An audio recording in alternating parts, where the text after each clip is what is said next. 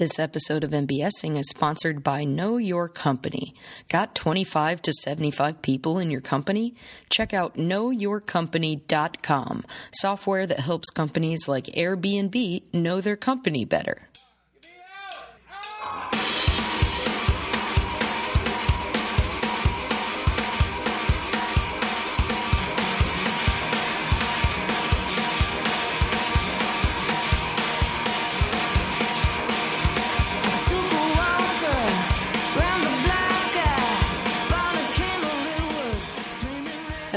Welcome to MBSing. I'm your host, Mary Beth Smith. My guest today is my new friend, Jay Sukow, uh, and he talked to me about his love of the use of improv in filmmaking. Um, and uh, he specifically talked from a first person experience of using improv in a couple of film projects that he's made over the last uh, 10 years or so uh, he comes from a place of just rampant passion for improv. You can absolutely tell that is the truth. And I've heard nothing but the best things about Jay's uh, directing um, abilities and sensibilities. Uh, and he's directing a show right now on uh, that's playing on Sunday nights at the PH Theater at 7:30 called Sibling Rivalry Presents Let's Not Fight. Uh, so check that out if you get a chance. Sibling Rivalry is uh, two different groups that Jay uh, was directing or coaching that he encouraged to um, work together and create a show.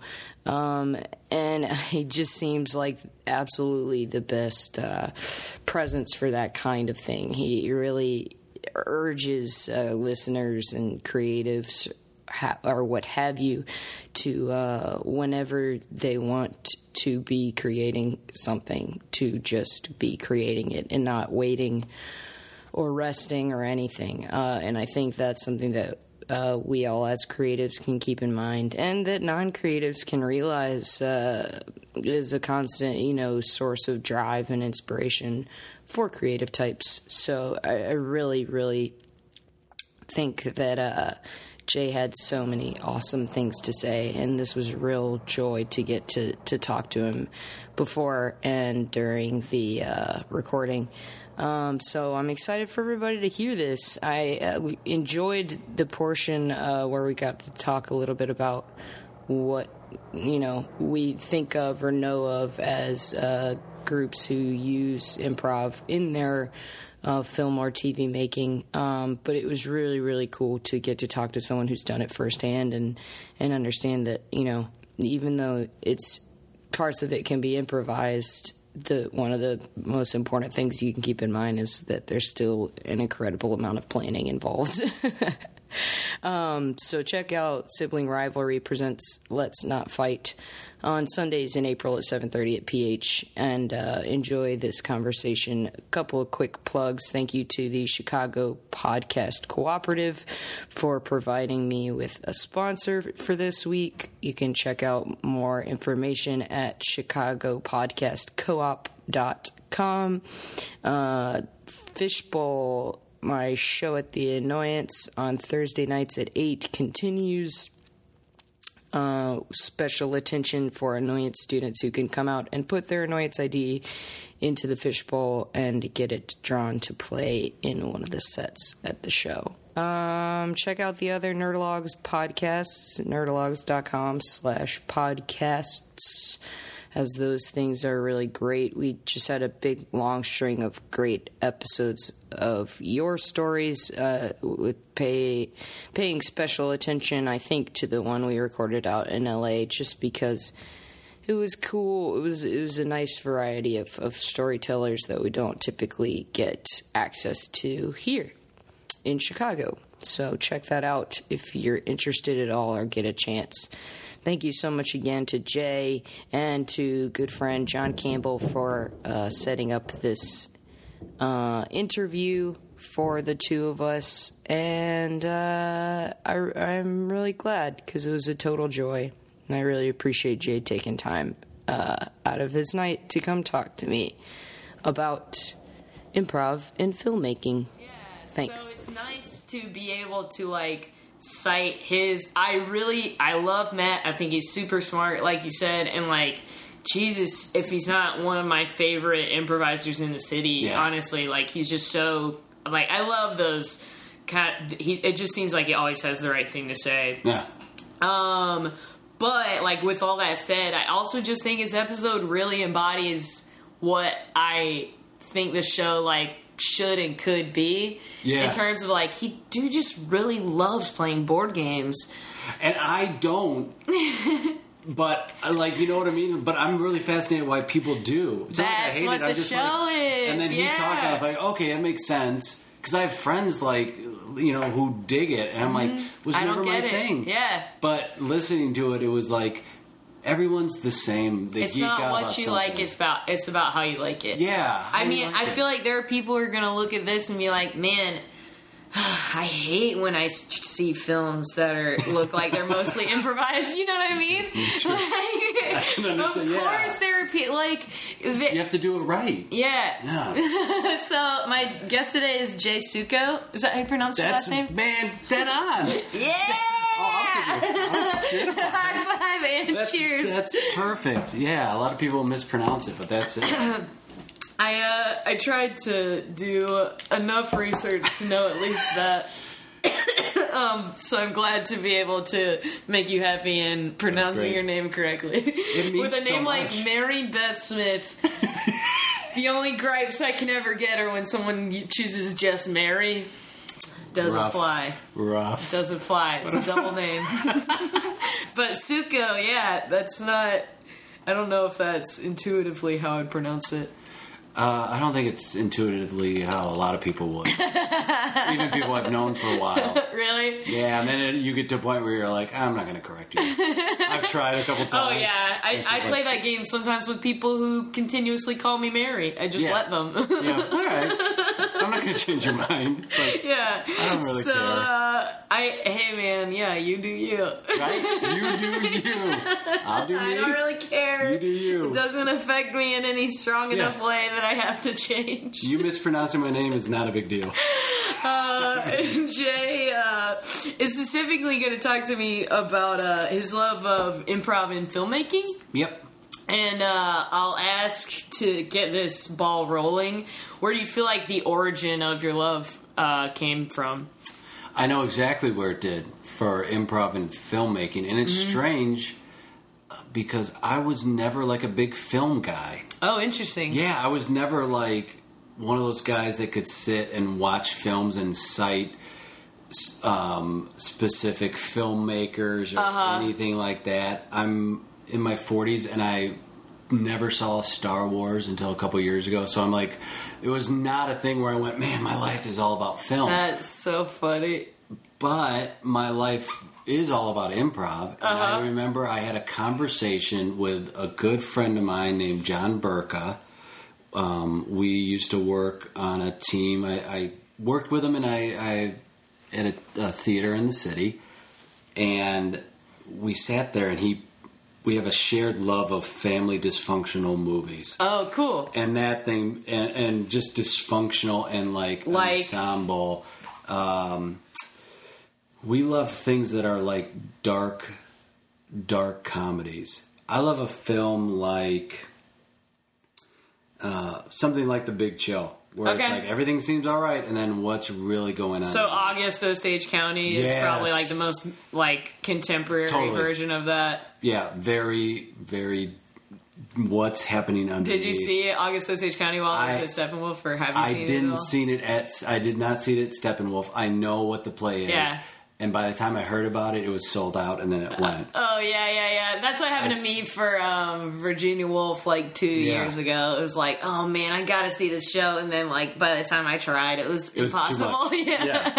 But I'd heard enough about it and Yeah. people who had seen it Mm-hmm. to where I'm like, that's my sense. of Yeah, I can I totally love- see that. I love awkward. mm-hmm. I, I read it in college and then got to see it in New York with like most of the same cast before I even moved to Chicago. Yeah. Um, I just happened to be there while I was sh- while I was playing, and it is really funny if you're like willing to laugh at it. You know what I mean? yeah, you have to be willing. And see, you know, I like things that make people a little uncomfortable. Mm-hmm. I think I think comedically as well. Cool. And I don't mean mean. No. I mean just like I'm. I like scenes. I, I play very silly and goofy, but I also like scenes that are just like, wait, where'd that come from? Yeah. I like a lot of right turns. Love it. I don't like to be able to watch something and go, oh, I know what's happening. Uh-huh. I want things to surprise me. Interesting. Okay. Yeah. And so he and I talked about putting up an improv show about families and the dysfunction because we also come from dysfunctional families. Cool. And we were like, nothing's nothing's more dysfunctional or funny than family. yeah. Nothing's more also engaging and emotional, and there's so many dynamics. So we sat in, I think we were in Salt and Pepper Diner mm-hmm. on Clark Classic. and he approached me and we just about like doing a show and i'm like mm-hmm. yeah that's great i'd love to work with you and then i said you know we talked about it i don't want to say i said we we it's not like well i said this and that's why it happened but we talked about it and, and we we were like could we do it outside of the stage Ooh. because it's like how many and at that point i was i was thinking i don't want to put another improv show on That's so You know- funny. And how long ago is this? We started talking about this in 2000.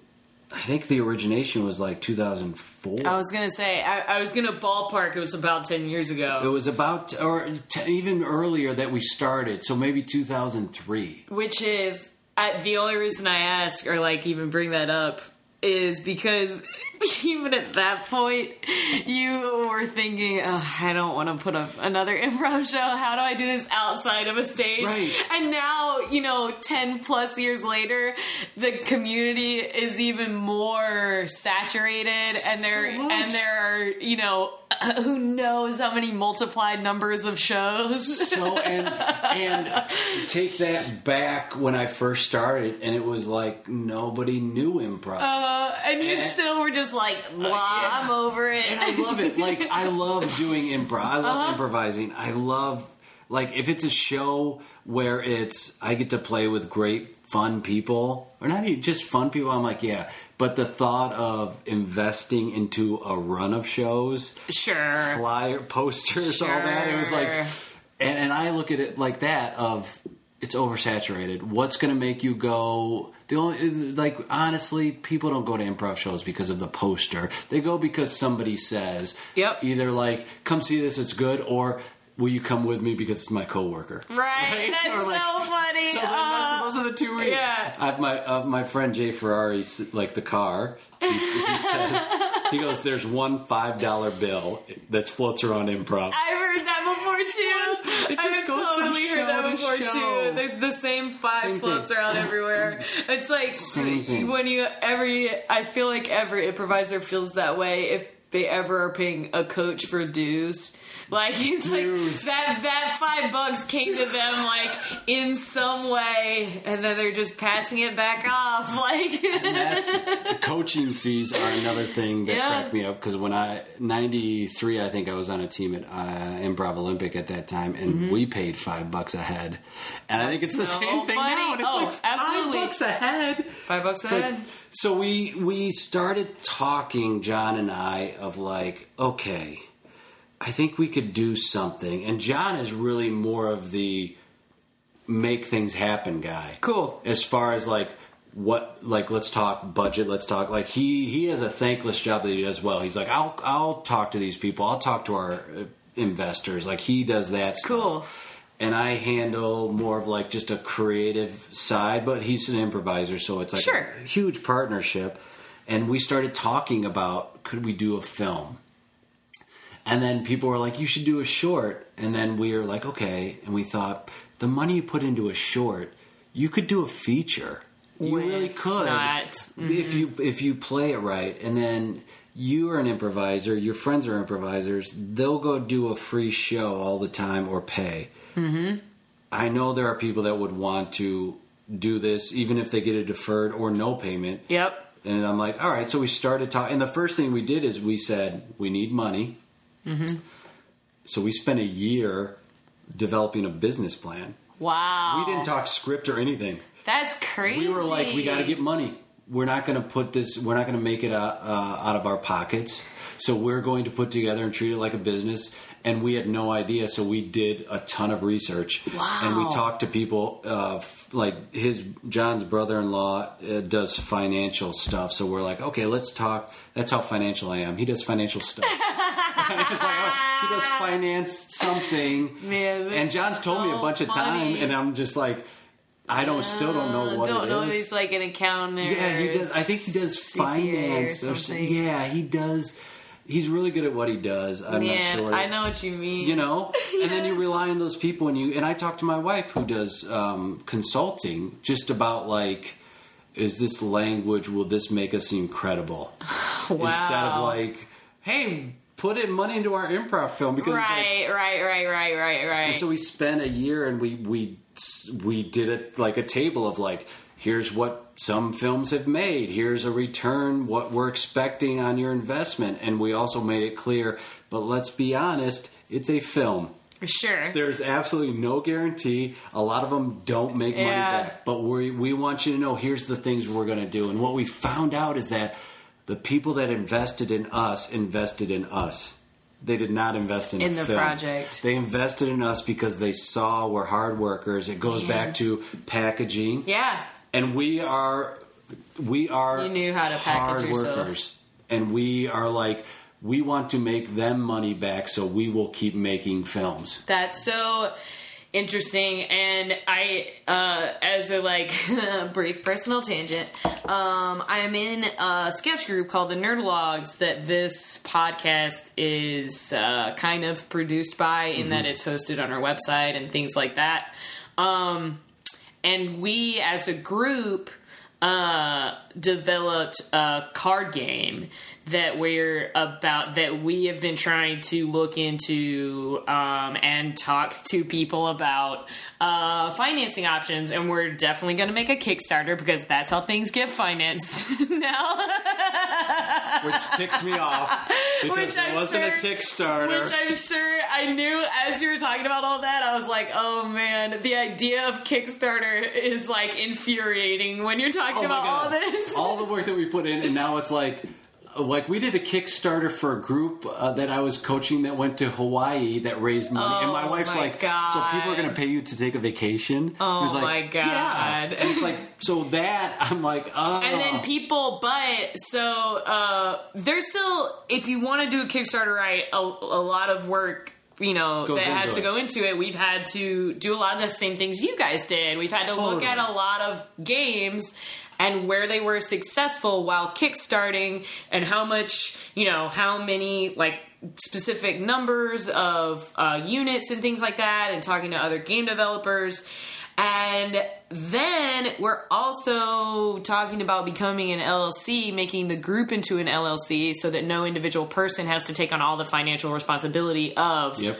the fun, like thousands of dollars that will hopefully eventually come from a Kickstarter. Yeah. But it's like you said, the people who are backing that Kickstarter aren't backing a card game. They're backing the nerd. Backing you. Like our name Yes. is going to be the thing that gets people to put money into this game. and, and I'm if I'm an investor, and I understand this because we John talks to our um, we have one investor, and it's it's absolutely it makes sense that they'll call and be like, okay, so what's going on? yeah. Which is you're right because you're putting money in. Yeah, frankly, people who don't. You know, it- frankly, I see a lot of projects who are like that. I think to myself, where was someone checking in on this? No, because they go, especially with Kickstarter, they go. I'm, it's, they go. I'm gonna give you twenty bucks. It's like Yeah. they don't. Sure. uh, Most of the people don't just want to help. yeah, Don't care about return anything like that. they have the Yeah, but They they're come in from also the people that. that will give you twenty dollars versus like I need five thousand dollars, yeah, and sure. I need to tell this person I'm going to do everything I can to get you your money back. Sure. I, you are trusting me, and that's a lesson I wouldn't have thought of, but my partner in the venture, John, is always he understands that, and Mm-hmm. he comes from a background, and he's. Yep, let's do this. Let's make sure. Let's, and he also goes, let's do this for the least amount of money we can. sure. He goes, And I agree. He goes, you know, you people do like people. I go to these shorts sometimes, and people are like, they raise this money, but then they go. You see bottled waters, and it's like Yeah. you're producing a show. It's like, why are you wasting your money? Why did you spend? you don't need to spend it on right. water? Who- like, don't spend it on water. Like, and that's things we also learned going into it because we thought, okay, we're gonna have to. We'll go to Costco and we'll buy these lunch plate and all this Yeah, stuff. And then sure. that was the first film. The second film, we went, nope. How can we make it for even less? Yeah. How can we make what we do for less? And the second one is called Troubadour, and it's about a restaurant. And we actually would shoot in a restaurant, and the cook. You could get the restaurant to cater. it. Yeah, well, the cook, we would buy the food. The cook, one of the line cooks in the film, was a line cook and would make the Just make food, the food. that we would show on film, and then we'd eat that food. So then it's like we're killing two That's birds with one stone, and it became That's such so a. funny. We got. re- We've always been really lucky with the people that come out and say, "Yeah, I'll be a part of it." And we don't want to ask. People, improvisers, sometimes don't want to. Artists don't want to ask Yeah. And they don't and it's like if you're not going to ask you're not going to get it and maybe that person wants to do it Yeah. we always think that we're not giving them anything it's like Man, that's so film. true. Today, so like we had a meeting tonight uh, associated with our sketch group meeting where we invited two friends of ours who are like our friends and they've come to, you know, as many Nerdlog shows as they can. They're friends and supporters. they're nerdalog nerds Yeah, they are. Yeah. They really are. And like, thank God those people exist. Totally. And they keep us going. But like, we forget. You know, it's so, so we sat down, we're profusely just like thanking them. Um, like, thank you guys for doing this with us. They're both lawyers. They both have like helped walk people through this process Yeah. before. They're in, invaluable. Huge. So they sit down, we're just profusely just like, oh my god, thank you guys so much for taking time out of this. Like, oh, this means so much to us. And they like kind of put a kibosh on all that and we're just like, you guys have been a part of my entire Chicago experience. Like, I this is my pleasure. Like I you made us laugh yeah, like I work for assholes. Right. like, This is my but I can come to you guys and do a thing that I actually like do professionally and am good at and enjoy in some ways and do it for you. Like, please, like stop being you've so given you give them memories Yeah. and experiences yeah, and and he bas they had said like any time that you need us to come back and like or answer questions or whatever it is, like anytime you need if you Wow. want to make up like you know a document that outlines what each of you do in this organization, I will be there. And it's just like yeah, like we forget. It's like you said, as artists, like we don't like asking because we think it's always favors. Totally. But it's not like we. It's not always favors. You're creating, and you're doing things a lot of times that like I would. I have friends who are artistic, but they chose the path of a career.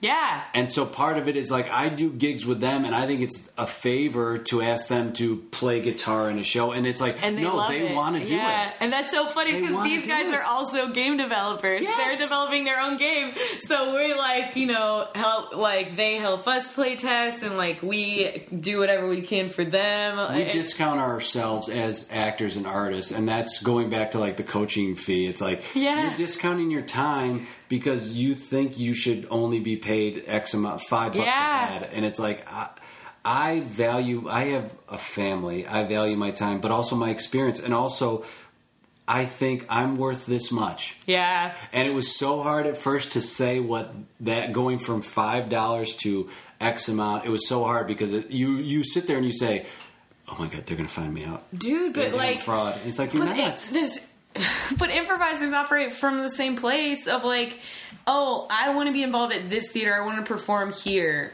but it is going to cost me x amount of money a month or i have to not you know like or i have to leave 30 minutes early from work every day or whatever it is you know? Uh it's still pe- like but no one's getting paid to do it and then it becomes it's basically the same kind of conversation is all Yeah. i'm saying is like people are afraid to admit to themselves that that's what they want out of it and and you're let's say you're paying 20 bucks a rehearsal each. You're getting that much out of it. And you're getting that time and it's like you don't look at it like you're paying. It's like yeah, but you're getting so much also in return. And it's Yeah. no different than like what if you're a bowler? You're gonna go bowl Yeah. and pay money to bowl, and Yeah. you really do. All humans want are to be a part of a club. They hang out with people. Yes. it doesn't matter if it's church, Why religion or- exists. and- Yeah, that's, he said church. and what do you think improv is? Yeah. It's the religion for the millennials. Yeah, say that. It's that's It's the so religion for the millennials. Yeah, I mean, and I don't you like. tithe to the church. You Yeah. give the church money. And I don't think I definitely it's just at some point, you know, performers uh uh I think there are a lot of places that take advantage of performers in terms of like it's like you said, you had to Oh, pay money to get there. it's free labor. Yeah. That's it's the other free thing. labor. It's free labor, You have to a- pay money to get there and then keep paying to do it. And it's a it's a brilliant business plan. yeah. And it's like you're going to pay my staff Mm-hmm. to do that. Aw- And and awesome. And it goes back to packaging of like, well, this guy or gal that's coaching us, we should pay them. It's like, Yeah. well, and I and but I go circle back around to the one thing I've learned in the world of improvisation and sketch, not my theater. Yeah. and it's a lesson I had to it had to be pounded into my head and it's made life easier. I know what it. that I know what theater X, Y, and Z I know what their deal is.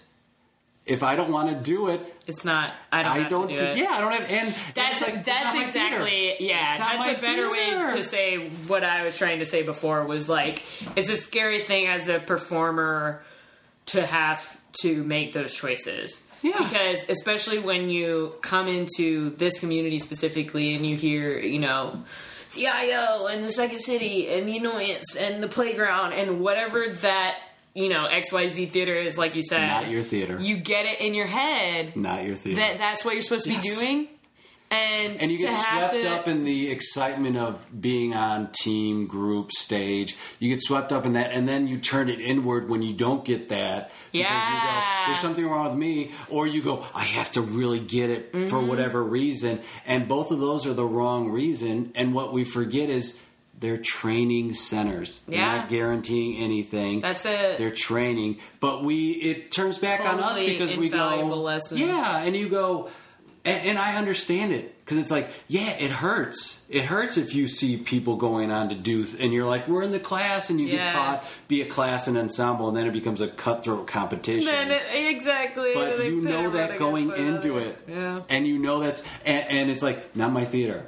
Personally, do I agree with things? No, Right. not my theater. If, do I want it? Do I want it to be different? Then I'll do something like Abdel Sayed does, which is like I'll start with Mike Abdel Sayed. Yeah. I'll start my own theater. Yeah. and and I'll do it how I want to. And there's going to be people are going to have issues with that as well. Yep. And it's like there's a limited amount of performance. And you run spots. into things that you never would have considered when you were on the other side Yes. of things, when you were trying to, you know, Man. uh, backseat drive. go sit and be go hold auditions yourself. Yeah, be an and auditor. Go be an auditor and see that. Go, you know what? Go try to schedule. Here's a great thing you oh. can do. Go try to schedule 30 teams. This is something I've had to do. 30 teams. You have to cut 10 teams with no explanation given you. You have to cut them, and on three of those teams are good friends of yours. Oh. and then and then get a flood of people coming and then have somebody go put this person you just had a conversation with they just called me put them back on a team and kick this person out. So oh. get on the other side and then and then go back to not my theater. Person x who started this you don't understand the journey they had mm-hmm. to get to where theaters are now in the city blows my mind improv I can't imagine. blows because Seeing that much of it. so much change and theaters like MCL that's dedicated to musical, Musical. improv Yeah. but to go from above a bar or theaters where you go to the bathroom in a bucket backstage because there's not a bathroom true oh yeah uh, to go from that to go from telling people you know improv's like um, snl but made up Yeah. to go there to now where it's become this behemoth Yeah. and there are 12 or whatever improv theaters and more and starting and that I was gonna say, and that story of someone going, well, this isn't my theater and I'm going to start my own. Th- like, I mean, you have uh, the Improv Den that Dina Facklis started. Yep. Like, that's There's basically one how. Flatiron just started. Yeah, Flatiron's just starting up. Um, I mean, And then go the talk to- Guns picking up steam. Yeah, go talk to Angie McMahon and Kevin Mullaney, Dina Facklis, Yeah. Mike Abdel Sayed, Steph McCall. Go ask them how easy it is. Yeah. Go ask them how easy it is when it's like, uh, also, I'd love to have you more improvisers, but you don't treat things professionally. Yeah. And Oh, that's so Improviser X, you run out during before the show ends to go to another show somewhere else. Yeah, And if you think of it with the business aspect, which it is, you know, it, it's somewhat insulting if you take yourself out of improv to be like, you're bringing the bag from this theater into another theater. Yeah. You're doing that. And so when you look at all of that and you go through that, if nothing else you learn from what I'm talking about, the one thing I hope you learn is like, have fun. and it's not my theater. Yeah. I had to learn that lesson. Yeah. And so we, to tie it back into I was, John I was and gonna I, tie it back into. we went Go ahead. we went how can we do this we developed a business plan but then we went to um, somebody like joyce sloan to be like and joyce sloan was the producer emeritus of second city she was there Okay. when she passed away second city had been around for 51 years she was there for 50 of them including Wow. the year she passed away so she was the heart and soul and the nurturer of second city I Yeah, I've heard her love name before. she means so much. And her daughter Cheryl produced a show I was in, one of my graduate shows way back in the day at Second City Northwest, which used to be in the suburbs, which is no longer there. So these two have a really big impact on me. And I remember going in, I went into a theater to talk to the owner about um, the movie, about contacting. I had. And this was the first movie. This was the first one called American Legacy, and this was in the infancy stages. I don't even know if we wrote anything at this point, but we're like, You're we want to find out the, the experience. Yeah. And I had Jon Favreau as a teacher, an improv teacher, and I went into a theater he worked at, and um, uh, it was an annoyance.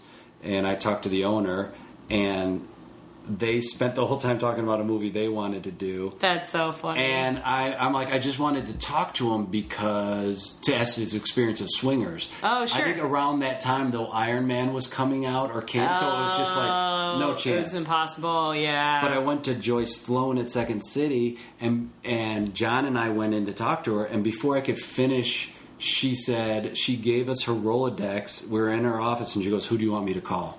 Oh, It was. It makes me cry. She yeah. was that kind I of just person got chills when you said that. she you could go into her and say joyce i want to i want to mick napier did this he went in he was with the annoyance founded it he went mm-hmm. into joyce and said i want to direct and she goes let's see how we can make that happen and he's one of the best directors they've ever had Yeah. you could go in and go i want to tour and she would help get you there Figure out. yeah figure that out or be like do this or she would even put you in like back in the day she would make it happen Yeah. to where you would do that so she Yeah, yeah. I mean, it's a, it's a different, it's a different game now. yeah. And and you know, every same with Second City. It's like Second City doing pretty well with what they're doing, mm-hmm. and it's like if you don't like what's happening, go do your thing. You don't have to do it. Yeah.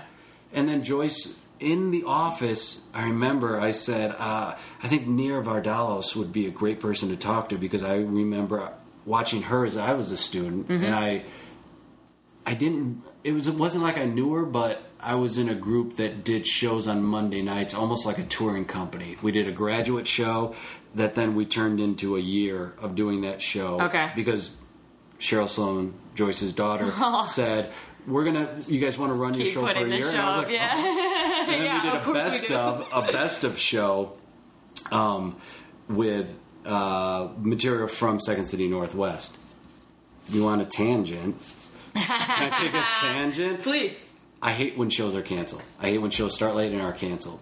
When people cancel, we canceled one show at Second City Northwest. We were doing a best of Second City Northwest show, and there were people like Carell, Colbert, Amy Sedaris, Paul Dinello, uh, Dan Castellaneta, who's Homer Simpson, Yeah. And Kenny, they all came from there. So they weren't doing that downtown from, Second City Northwest. Really? Yep. Wow. They weren't down like they weren't doing a best of out there. They were doing the touring company Monday night. So then Yeah. Cheryl Sloan said, "You want to do a best of?" We're like, "Yeah, Of course. So we were doing this material from all these guys and stuff that Carell and Colbert and Amy Sedaris and Paul Dinello wrote were so great. I I can't even explain. You'd have to see these sketches to realize how well they were and how well acted and how full they were and. It was amazing. So we one night canceled the show and we had like 20 or 30 people in the audience wow.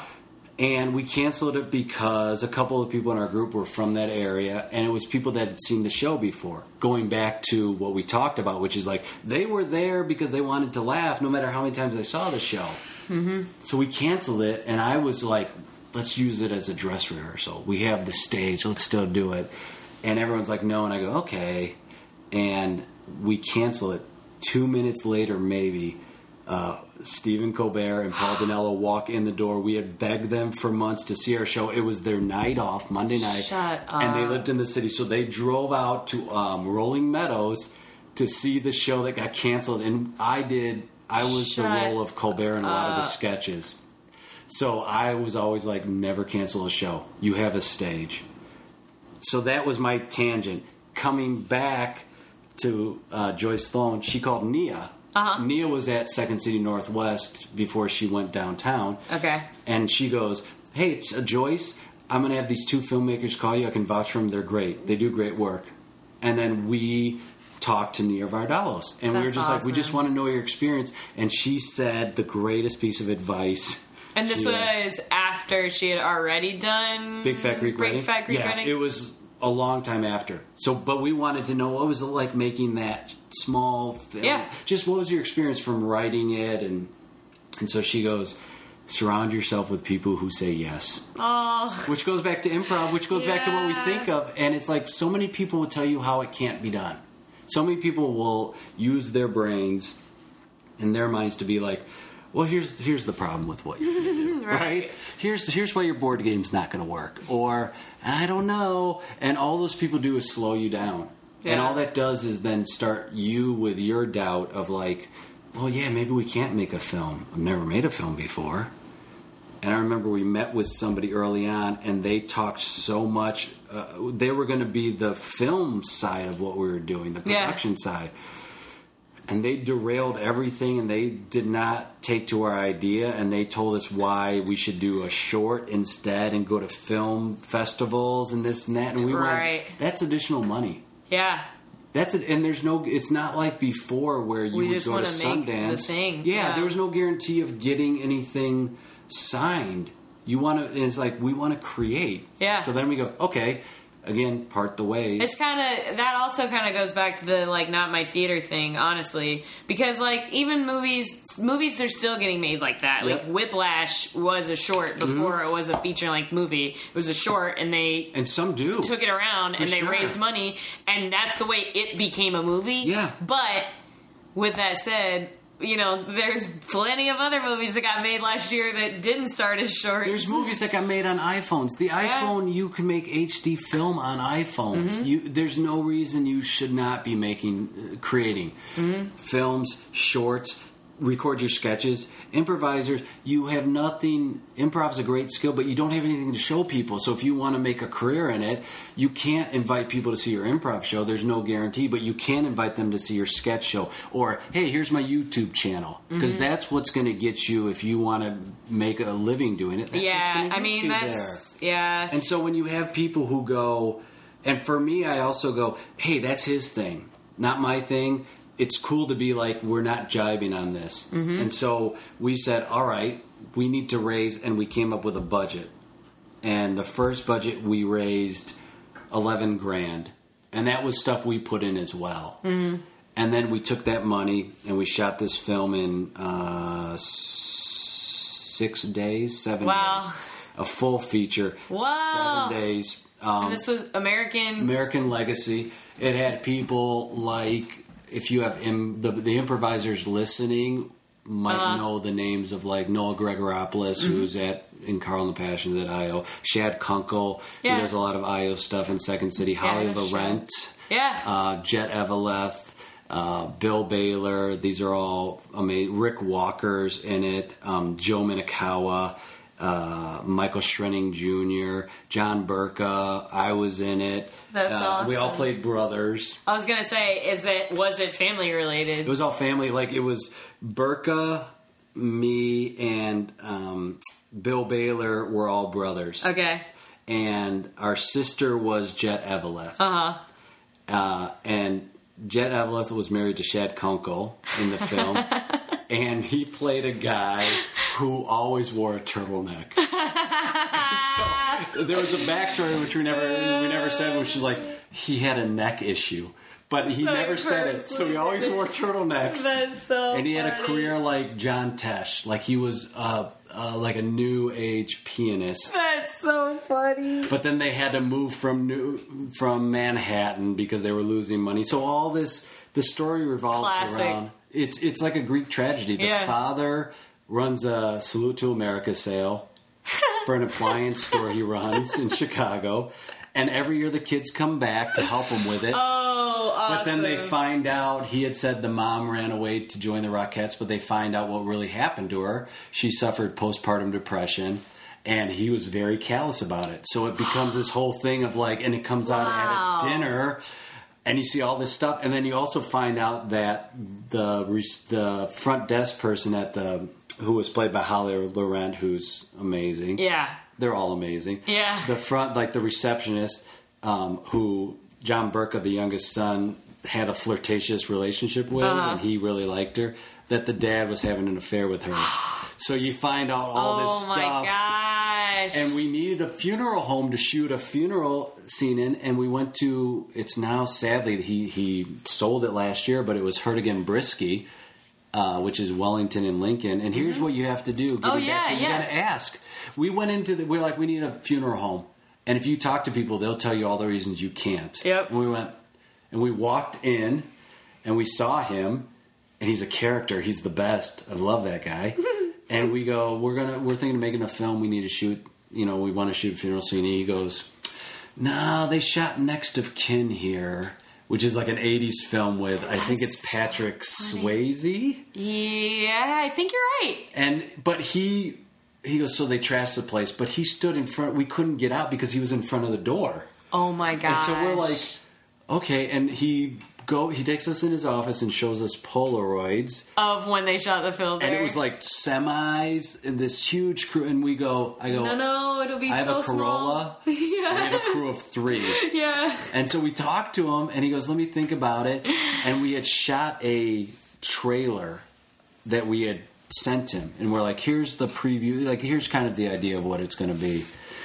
And then he goes, "Send me the script," and we sent him the script. And he goes, "All right." And he goes, "You can shoot in on this Thursday." Uh-huh. He goes, "The only caveat is." No one can die because then I'd have to use the funeral home. So then we're like, we don't know until the Oh day my before. So we have everybody on hold. We had 40. We got extras from Craigslist. Yeah. That's man. Craigslist is great. Uh-huh. extras from the. So we're all on hold. Like, please don't die. Please. please nobody die. Please, no one. The day after we filmed, some big family in Chicago, some big construction family, somebody died. So it was a huge thing the day after. Oh my But the day, god. so we're just like, and we went in there. He was so great. Where we held the actors. At one point, we go down there and there was pizza. He ordered pizza without saying anything to feed the people. And what happened is from there, we ended up having our premiere at his funeral home. Yes. And he had a Cubs casket that he brought up and loaded with DVDs. oh my and then he god. goes, he made cards like funeral cards for the film. for each one, yeah. And then he he he he goes, Do "You want me to do it like a funeral?" We go, "Yeah." So he Yes, introduced. absolutely. So he Absolutely like, "Thank you all do." for coming." and I ended up. We went there, and I remember one time we went there, and he goes, "Yeah, I got a bunch of uh, flat screens. Do you want me to put those up?" And they just came in. We're like, "Okay." And he goes, "We could use this parlor." And he had like rowing machines and slot machines because he wasn't using the parlor. It was just like stuff he got. that he would It was the best, there. and I re, I actually rehearsed some improv groups in his funeral home. That's so funny. and it was it goes. But he was just excited to be a part of it. yeah, man. I And so, as long as you don't screw up the place and you treat things with respect, Yep. it will be fine. It- and that's the thing we made sure of is like we're going to clean it up. We're not. We didn't let him do any of that. Mm-hmm. But if you're cool and you ask for things and you are professional and you don't act like an idiot going into places, you you'll be able to do a lot of things you don't think you can do. That's so funny. I so the, I think so much of this really does go back to like when uh you're talking about like what it's funny that you're citing reasons that you didn't want to put it up as like a regular show. Yeah. And is like, oh well, you know, we didn't want to have to like go through all those motions. We didn't want to have to try to publicize it like put up posters and find a like place Venue venue and all that. And I do think that's one of the biggest things, and I think that goes hand in hand with that. Like, well, I can just try to go through this theater, even though I don't totally agree with everything in terms. and they're taking half the and door. and and I have to meet a minimum, which again is like that's you know that going into it. Exactly. You know when you go through a training center and there's going to be cuts to form one group, Mm-hmm. or you're going to go through and then it gets funneled down to three classes. You know that going. Mm-hmm. And then what do you do at that point? You know, like if something's stop? taken out of your control and you've put X amount of, you know, years, Money. dollars, time, energy into it, and then it just gets cut off. Like you said, are you just gonna stop? You gonna give up? I have friends who I've started um, creative endeavors with because they wanted to work with me and whatever thing they were doing before got stopped for something out of their control. You know, like Yeah. they got cut from a Herald team and they went, well, shit, now I have to do a thing for myself. And I'm like, we could have been doing this the whole time. like, that that effort you put in, and I think it's youth for sure, and I think it's oh, insecurity. yeah. and then you go, and I've had that. I don't. Please, I have had. I can. I can totally relate to all of that. Where it's like this thing will tell me I'm good. yeah. No four walls or person should tell you what kind of performer you are. If you look at like, work. if you look at art, like artists or musicians especially, and you and you then you look at improvisation, and then to think like you're gonna be like you're gonna let your art be determined by how you get judged Yeah. and how you're accepted into something instead of the inspiration of like the best improv I ever see is when I see people with their friends Yeah. ever I, up against any show. When I see people interacting with their friends, and because you'll naturally support each other's bits, Yeah. and it's like that. That's what go to those people. Mm-hmm. Find your tribe. Find the group where you're like, okay, this didn't work for me. Or when you get cut from any place, which you will, or fired, you will be asked to leave at some point. Yeah. No matter what you think, you will be asked to leave uh-huh. at some point. Mm-hmm. So use that time instead of worrying about or waiting for. Mm-hmm. Find the people. I mean, I look at Adam Sandler and people are like, what a joke. And it's like, yeah, maybe. It's like, whatever. A, he gets paid a lot of money. But B, more importantly, he does things with his friends. Happy Madison Happy is Madison. his. It's, yeah. it's, and that's all we want to do is like, I want to create stuff. I'd love to make a living, and I think it can be done. And I think people need to realize it can be done. But it's only going to be done is if you take it on yourself. That's Yeah. the only way it's going to happen. Yeah. But it, you can make money doing it. It's just really hard, and then people take no for an answer a lot, or people give up. Mm-hmm. And then, uh, so I'm glad your friends are doing it with you because a lot of people stop, and it's like you're going to let a building or a person tell you not to.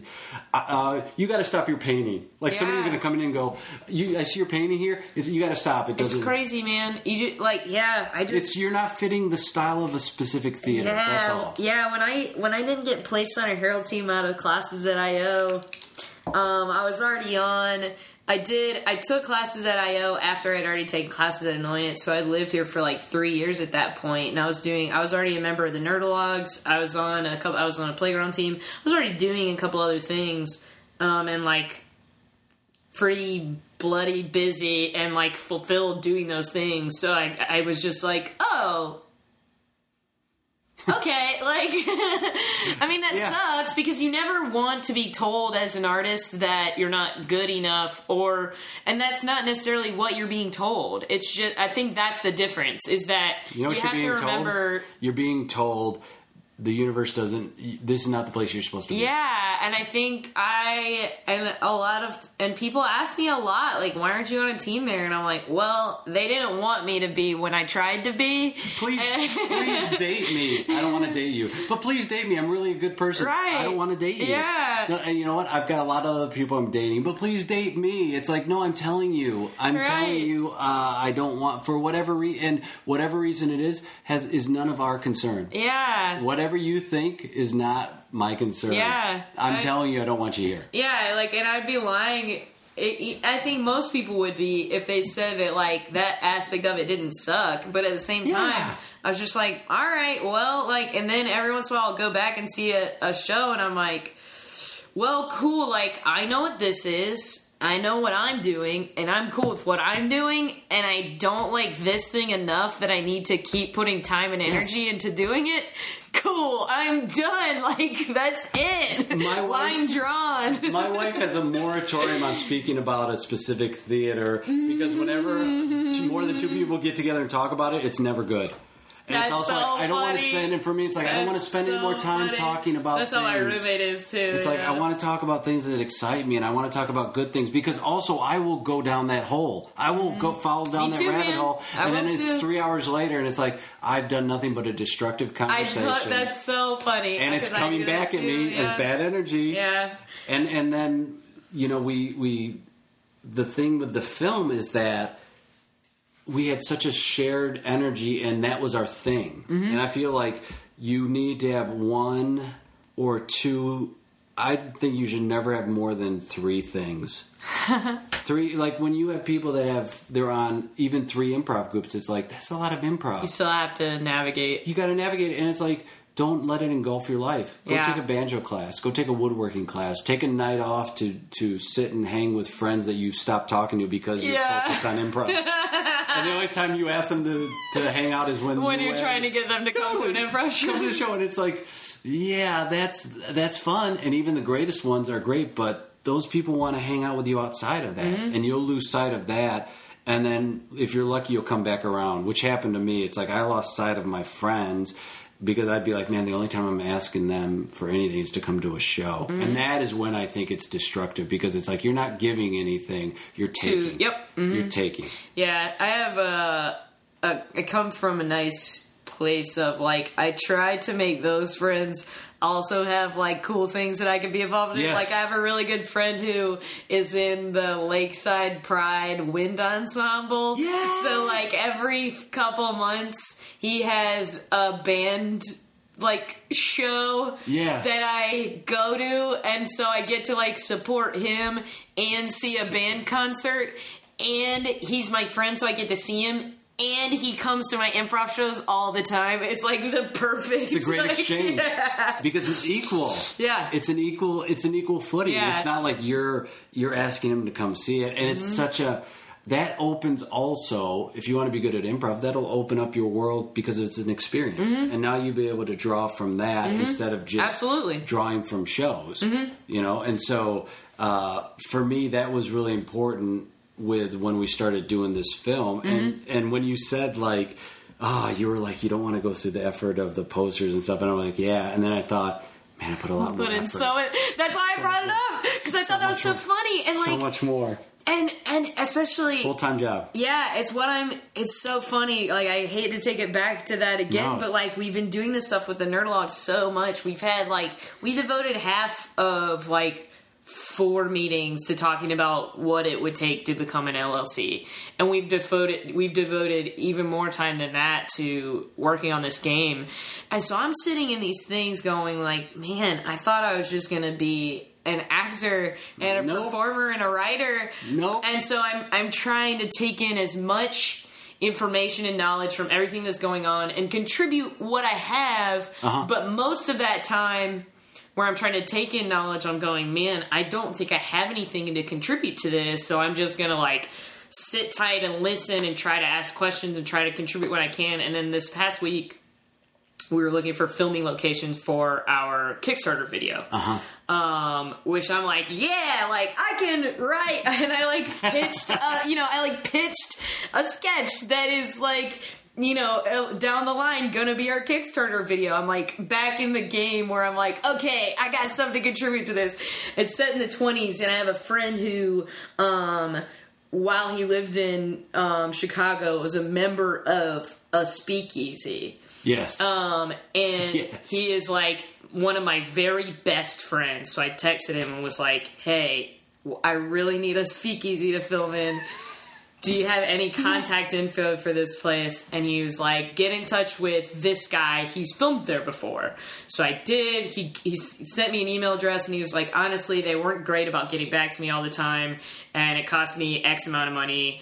Um, but like." I shot over two days. I had this big crew, blah blah blah, and I was like, "Well, we would be there for four or five hours, and we're not gonna have a very big crew at all. We're gonna have a camera, maybe maybe some lights."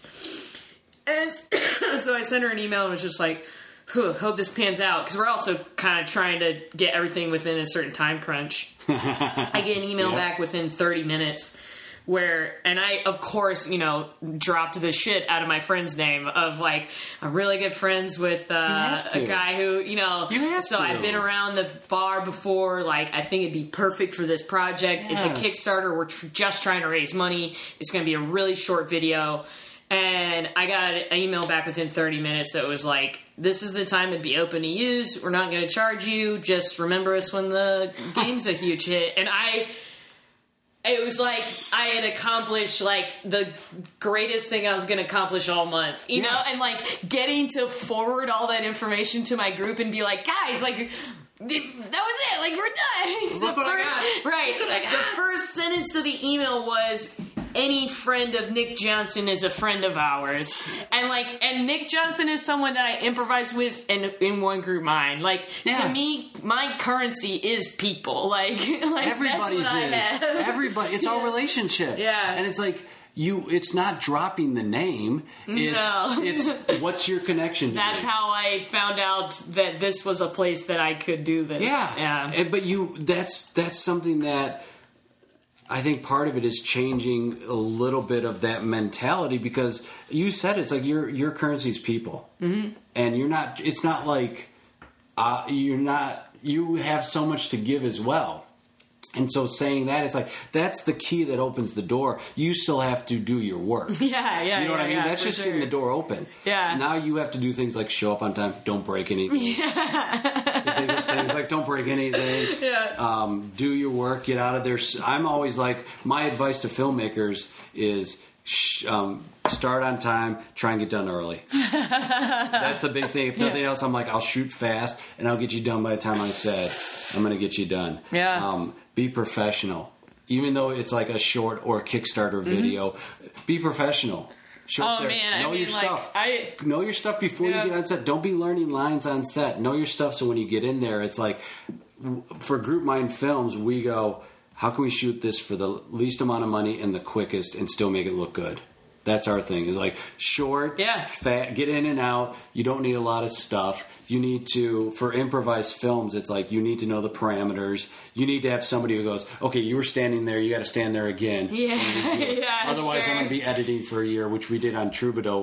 Yeah, I was gonna. I just about to ask. Like, so you finished this first project in, you film it all in six days. We invested um, the most we invested in was our legal fees Oh wow! to be protected contractually. Like Yeah. that was a big important thing for us. It was not anything else. It was that Yeah. we replicated a thousand or whatever DVDs. okay. And now, in our second film, we didn't because we did not do any physical DVDs because that's an added cost. and everything's it's online. Essentially obsolete. It's obsolete. so we the next the next film we did, it's like okay, I learned enough from that first film, and I directed the second one, and I didn't know what I was doing. I the same thing. It's like I was. Did you direct of- the first one? I didn't direct the first one. Okay. Uh, I had been on. I've done enough like videos and stuff, and I was Sure. watching what they were doing, and I'm like, okay, it's not as overwhelming as I think. Yeah, And what I said is, I need a dude who I can go.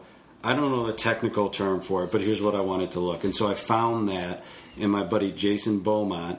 And speaking of bits, we call him Doug.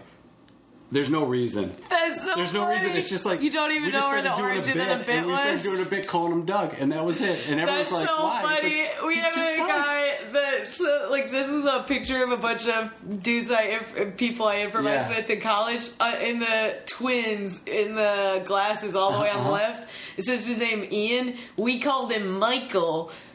Almost exclusively, very similarly. It all started from just a weird bit where we're all Doing a going, bit. "Hey, Michael," Doing a bit. and he was Michael to everyone. Same thing. It's like we introduce him as Doug. We forget his name is Jason. We introduced We're him like, "It's as Doug." Michael, yeah. and that's cool. It's like your friends. You do your best improv with your friends. Yeah. And so I told, and I remember I met Doug because I did a seven day short written by Kevin Riom, and Kevin goes, who's a teacher at Second City. He says, "I got this thing. I want you to be in it," which always is great. I'm like, "Yeah, Sure. anything." And I never even like read scripts. Usually, I'm just like, "Yeah, I'll be in it." Yeah. Uh, and he goes, I go, who's your DP? Who's your guy shooting? He goes, oh, wow, this guy, I'm taking, he was taking guitar lessons at Old Town School of Folk Music, and Doug was in his class. And that's how they met. That's And, then met. he worked with you. And Doug was a, uh, he's a photographer by trade, not videographer, did Wow. photo. And so we shot this thing, and he shot it on a DSLR. uh-huh. And I wa- I looked at it, I was like, this looks awesome. I'm like, it looks like film. It was crazy. And so John and I met Doug and said, we're going to shoot this. We have no budget. We can't pay you. And he and Doug's like, that's all right. All I'm looking for a project to to start get doing film. up. And so we did that, and we shot Troubadour in a working restaurant over seven days, maybe. So that was a short, eight. quick shoot too. It was, a, it was shorter. Troubadour was uh, shorter than Legacy. So Legacy, American Legacy might have been ten days. Okay. Troubadour might have been eight, something like that. Okay. Another, sh- and we shot in a restaurant, and they said we're closed Sunday at three. We open up Tuesday at two or whatever. Oh. So we were like, great, we're gonna oh. shoot Sundays. We're gonna shoot. So we did all the restaurant stuff really quick there, and I got forty people to come out and act as, as Yep. patrons. That's what we're gonna have to So- do. and it's and people do it just to be like, this is great. yeah. And I made we good. made sure the set was like make sure your set. There's so much stress that happens. Your job is for me as a director and John and I as producers. It was like our job is to be like keep everything as happy and upbeat. We had dudes playing guitars as we're setting up lights, a nice Cool. environment, and you're getting things like. Oh, the restaurant is in a building that is run by an association, and they didn't tell them we're filming here the day we start shooting. The morning, and John's John. Here's why he's the best. he calls me the morning we're getting we're like we're packing stuff up to go over there, and he goes, "Just to let you know, here's what's happening. I'm taking care of it." He goes, That's "Don't worry about it," because I was directing. You gotta like, have a guy like yeah, that. that guy. Yeah. And so we shot it, and then we took this footage, and we were super excited. We went back, and it took us a year to edit the footage because it was the first cut we did was like three hours. Wow. And then we went and we had to cut things that it was like we we had discussions about things that I'm like, ah, we need to keep that. But then you look at for filmmaker, improviser filmmakers, what's your storyline? Mm-hmm. What serves that story? Anything else, the things you think are funny and the things you're like, this is a great scene. Uh-huh. If it doesn't serve your story, You gotta you gotta go. Mm-hmm. kill your babies. You gotta kill those things which you think are brilliant. What? Uh. So you said parts of it were scripted, parts of it you knew the actors who were in the scene were just gonna run with it. Yeah. What was that like navigating as a director? Well, I would only trust the people. I would only trust certain people to do that Cool. because I know they know enough and they've done enough that they know what not going to take what's not going to take away from it. But Sure. also, these were going to be cutaway comedic elements, so we didn't really need. Okay. It was more conversational stuff, so we didn't need that. And they were so good, it's like keep the camera rolling. Sometimes I would start takes. We would do twelve minute takes only because that's the amount of time you could do on these cameras. Uh huh. Uh huh. So I'd be That's like, really funny. I'd be like, all right, let's do a take, do some pre-conversation. At some point, actor X, you're going to say the first line of the scene that's been written. and sometimes like, oh, we'll take that cool. pre-part. Or sometimes it'd be like, let's keep rolling it and see what happens after the scene is done. And I'd let the actors know too, and I'm like, don't stop until we say cut. sometimes we'd shoot someone and go, okay, that's good, let's do it again. And because like maybe he didn't get the shot, Mm-hmm. or I'm like, ooh, you know what, keep it on that person. Mm-hmm. But really, it's like the economy of what you're doing time wise, and the preparation before you hit the set.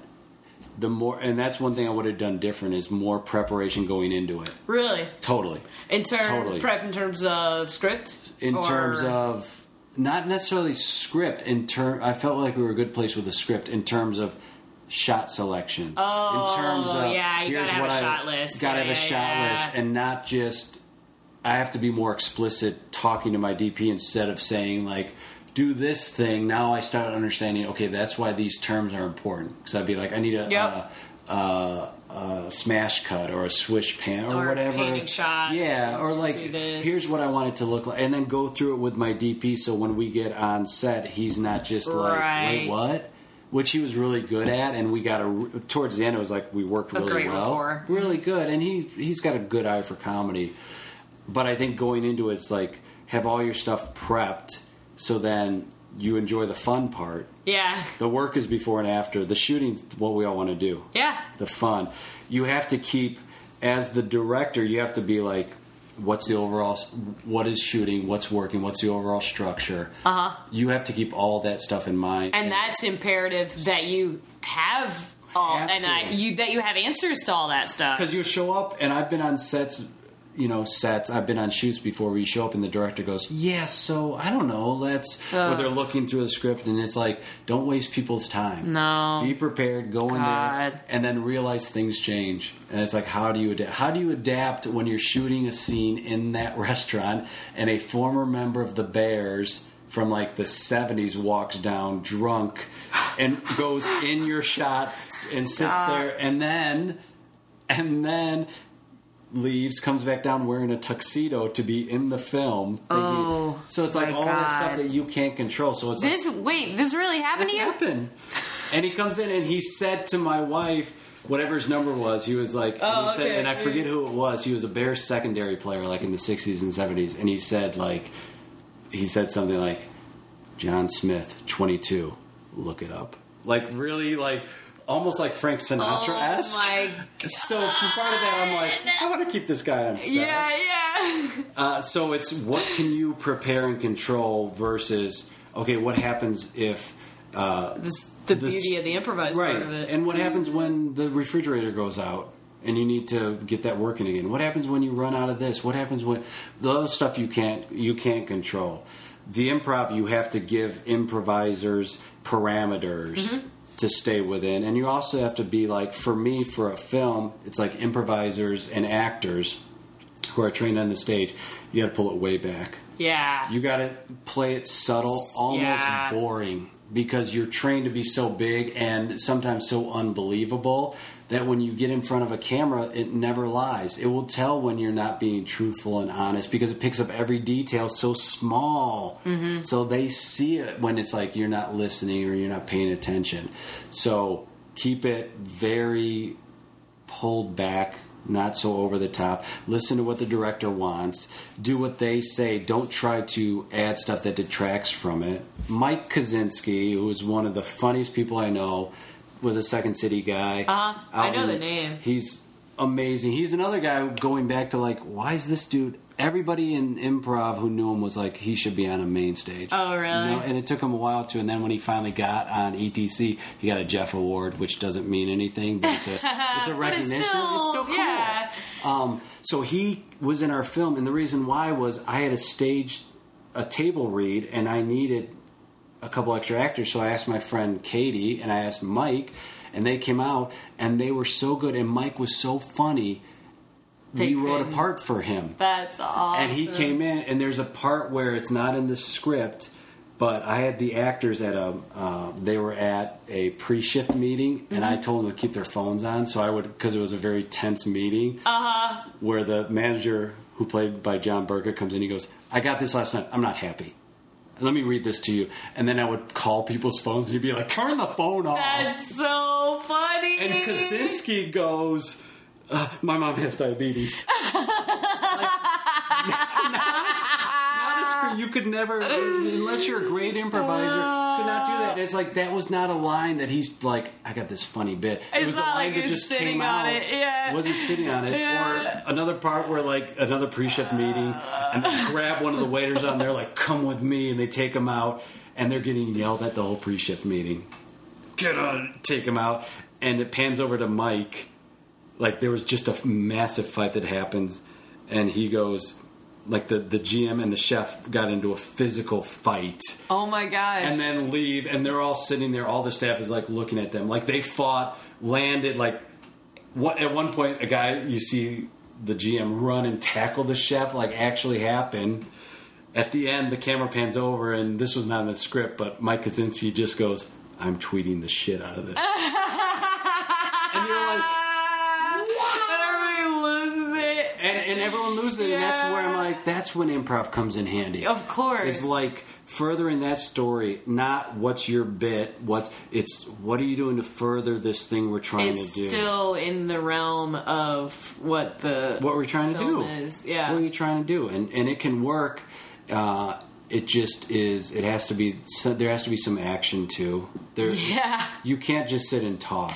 That's I think just- where a lot of so let's talk a little bit um, about like where you've seen improv used in in filmmaking and any television that like because some things are really transparent about how much improv is involved. Oh yeah, yeah, yeah, yeah, yeah. Like like curb your enthusiasm. That's exactly the kind of thing I was thinking of. which is uh, you talked we talked earlier about like inspirations and that was a big inspiration for us about the Cool. the the family dynamic and Yeah. uncomfortableness it was like that and the british office where the two things were like that's what we try, want to try and do and they're both different Mm-hmm. the british office seems improvised but it's very scripted but it's also very much like camera fly on the wall Yeah, I think the mockumentary thing probably gives it a bit more of a that feel improvised feel. Yeah. And then you have things like the Christopher Guest movies, Love which Christopher why I love those too is there's heart to them. Yes, they're And really sad. They're really sad people that just it's like, oh, that Guffman's not coming. Mm-hmm. Everyone knows that he's not coming. Or like the beautiful song "In a Mighty Wind" Yeah. with Catherine O'Hara and Eugene uh, Levy, and it's just like or Levy, Gene Levy, Levy. Mm-hmm. I don't know. Levy. But they so Guest writes his scripts. They're improvised, but he writes them like music because he's musical. So he'll write it and he'll almost give like an overview, and it'll be like setting up the characters. And a lot of it he just lets them run with. Curb does it like And, and I also, uh, I mean, actually, both of these, honestly, really, are again talking about people who work consistently together. Consistently, it's about these people who have built people around them. You know? and you, it's always you see like yep that's Fred Willard and it's like they put him in a role to succeed. Yeah. they put Guest in a He role. knows They're always- exactly he knows where exactly. his players, where Catherine O'Hara is going to be in that movie. Where and the versatility of those. And I remember um, one of the actors talking about they didn't know what dialect they were going to use until they put a certain outfit on, and then they went. That's great. So he'll let them go. Yeah. With that, um, somebody like like Larry yeah, David on goes here. At some point, you're gonna try and get up and pay the check. Like that's the kind of thing he'll do. So he'll yeah, be like, he just but he'll have an one, idea like uh, uh, motivation, or motivation. something will happen. And I think that's the key. And his Larry's is Larry David is more um, arguing than I like. yes, It's and but that's he's really funny at it. He's really good at it. But that's so that's another way to do it. I think with network shows and you can only do it on HBO really because there's so much money that's riding on things that in order for them to take a chance on improv, it just can't happen. Yeah, I mean, I don't know enough about how these dudes make what they do, but the Duplass brothers are someone who come to mind, especially because they just made an HBO show. Oh yeah, yeah. I just read about those guys. Yeah, but Jay and Mark Duplass, they've been making. They started making really small movies. He's somebody who said you should be making films all the time. I just read something he. Mm-hmm. Yeah, Jay Duplass is more of the like filmmaker, Yeah. and Mark is more of the actor. But they both do a little bit of both. Um, and they are absolutely proponents of making things all the should time. always be doing. They- There's no excuse not to anymore. There's not. You have phones. You already do vines, and you should be doing vines and videos if that's what you want to do all the time. And even if not, be. be. creative. Yeah, you should yeah, totally but they. Uh, I don't know how much. I know. So they like are associated with this like specific, um, like filmmaking. I don't even know if it is considered like a genre on its own, but like mumblecore. Mumblecore is a genre. Okay, so they're they're guy very Joe much Swanberg. Joe Swanberg was another person that I was going to bring up. Uh, I haven't seen any. I don't think I've seen any Joe Swanberg movies. Maybe one or two, but not the like most popular ones. But I think his their names end, end up being like a little bit synonymous. But the Duplass Yeah. brothers, uh, I think it could be said that like things don't happen in their movies. Like it's just a lot of people talking. But i just view them but i think you could say the same thing about like clerks you know like it's just Same people thing. talking um Brothers but McMullen. yeah brothers mcmullen um that's another Same- I tell uh, everyone, good like- example of ed uh, uh Ed Burns. burns I tell everybody I learned so much from listening to the commentary of his film. Where he talks about things like continuity doesn't matter. He's like, Mm-hmm. Yeah. look at look at outside. There's snow now. Look, there's not. Yeah. And he, I saw him speak at a panel at. I've, uh, I've seen a Q&A with Ed Burns too. He did it in the back of that bowling alley at uh, Illinois AMC. Oh yeah, uh huh. And there was maybe a And handful of people strike- there. Yeah, and strike whatever they lucky strike. Lucky strike, yeah. and he's back there That's during crazy. a film I saw him at the uh, the Gene Siskel. I Yeah. saw a screening of he goes. one of his most recent movies. he goes, I'm going back to. He, he released a film on iTunes, and he goes, it didn't Uh-huh. make money, but he goes, it showed me it can be done. It's uh, was did it come out like two ish years, two or three years Longer, because Oh, really? this was right when I was. This was right before I started shooting Troubadour, because I was like, I'm directing this film. oh, cool. Uh, and he said, he goes, I'm going back to Brothers McMullen. He goes, three person crew. He goes, for what they rent for a machine that they use on feature films for a half day, he's like, I could make a movie for that. Yeah. He says, I sit there and they waste all this. He goes, and also what happens is, he goes, I have a script, it's bought by a studio. And they go, great, love it. And he goes, And they I tell find how the they actor. it to change. He's like, I found the lead actors. I've searched. It's this person. I am so excited. And they go, uh, uh Yeah. you're choosing one of these five. Yeah. Yeah. And they go, he goes, I see my titles change. He goes, I theater." hate it. and this is somebody that's had major success. And he goes, and and and I, he goes, I'm still with investors. He's like, you still got to pay them back. Yeah. But I remember seeing him talk, and then heard the DVD, and I asked him a question. I went up and I was like, I'm a big fan. Cool. And I had a copy of American Legacy on me, and I'm like, I don't know. And he goes, Yeah, yeah. He goes, Let me see it. And who knows if he watched it, Ever but the fact he took anything. it. Yeah. And I said, "What's your big piece of advice?" I'm shooting a film. I've never done it before. He goes, "Shoot the scenes. Spend your time on the scenes that matter." This shot of people walking oh. in. These, he goes, "Don't spend your time on that That stuff." is such a what are the? He goes, "What is the scene that matters?" He also says, "I write films based around." He goes, "Here's what I write films based around," and I'm thinking like, "Oh, story or actors." He goes, "I write films based around the locations I can get." Uh, because that's the most that like that and talent are the most expensive. And he goes, so I'll write. He goes, I did Brothers McMullen because it was my parents' house mostly. He goes, I had a one floor rule. There was always a one floor between us and them. So either we're in the basement, That's they're up there. so funny. And he goes, I had shots I wanted to do in cars. He goes, it's impossible. He goes, do it. It's Yeah. they're called vampire shots because they suck the life out of everything. So he goes, I just had them in a car. It's parked. He goes, so, I. He goes, I didn't sit there and be like, I gotta shoot in a car moving. He's like, what can I do? And that's Right. what I say. It's like, what can, where can you shoot is the first thing. Can you shoot in an apartment? Great, shoot in the apartment. Right, your yeah. You want the shot with the sunset and in the car? Great. What what can you do to get it done? You're never. You want a big crane shot. We all do. Yeah. My film, I, I would love a crane shot at the end of Troubadour with a car driving down the road. Can't do it. Man, but you just yeah, you just don't need that to make a good movie. It's just it, a it's different story. movie.